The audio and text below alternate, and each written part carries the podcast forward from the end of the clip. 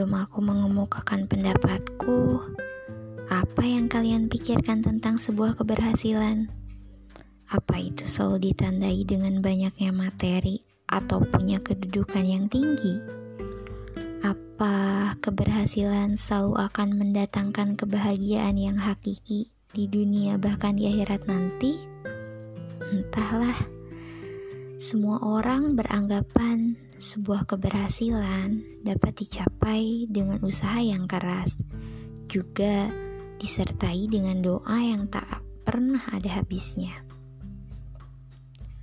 Usaha yang dilakukan tiap orang tentu berbeda dengan yang lain.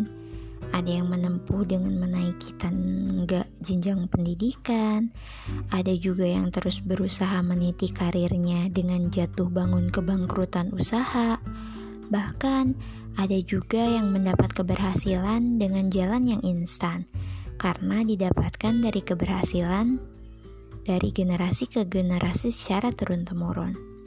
Terkadang keberhasilan itu parameter yang tidak nyata dan tidak pasti. Kenapa demikian? Karena dirinya menganggap telah berhasil, tapi di mata orang lain dia belum tentu berhasil. Keberhasilan itu adalah suatu tujuan bagi para pejuangnya, karena berbagai upaya dilakukan agar berhasil. Seperti dakwah Rasulullah yang awalnya mengalami penolakan, bahkan penghinaan, tapi seiring berjalannya waktu dan perjuangan yang keras, akhirnya Rasulullah berhasil menjadikan Islam menyebar hingga ke seluruh penjuru dunia. Contoh lainnya nih, kita yang telah berhasil dilahirkan ke dunia ini. Kita mungkin telah mengalahkan berjuta-juta sperma yang ingin juga menjadi putra atau putri dari kedua orang tua kita. Tapi ternyata kita yang telah berhasil lahir ke dunia ini dengan sehat dan disambut dengan kebahagiaan dari orang terdekat kita. Mungkin saat ini banyak orang yang sedang memperjuangkan keberhasilan dengan definisi masing-masing. Tapi kita semua tentunya ingin meraih keberhasilan untuk mencapai sebuah kebahagiaan, bukan? Saat banyak rintangan yang harus kita lalui untuk sebuah keberhasilan, sebuah kata dukungan dan semangat dari orang terdekat kita bisa menjadikan kita lebih kuat loh, dan seolah bisa mentransfer energi bagi diri ini. Terkadang aku berpikir, mengapa semua orang memandang hal duniawi sebagai parameter keberhasilan? Padahal tujuan utama kita sebagai khalifah di bumi ini bukankah untuk beribadah kepada Allah?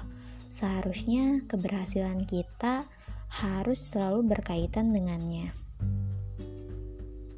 Keberhasilan itu tak hanya dinikmati oleh diri sendiri, tapi harus bisa dibagi dengan orang lain. Kenapa seperti itu? Karena menurut manu, menurutku manusia yang bermanfaat bagi orang lain itu adalah seseorang yang sangat keren. Banyak orang juga yang sudah putus asa untuk menggapai keberhasilan. Alasannya karena mereka sudah tak kuat lagi menahan rintangan di setiap anak tangga menuju puncak keberhasilan. Orang-orang ini menganggap keberhasilan hanya fata morgana yang tidak bisa digapai namun terlihat seakan nyata di depan mata. Mungkin saat ini kita bisa belum bisa belum bisa menggenggam keberhasilan itu.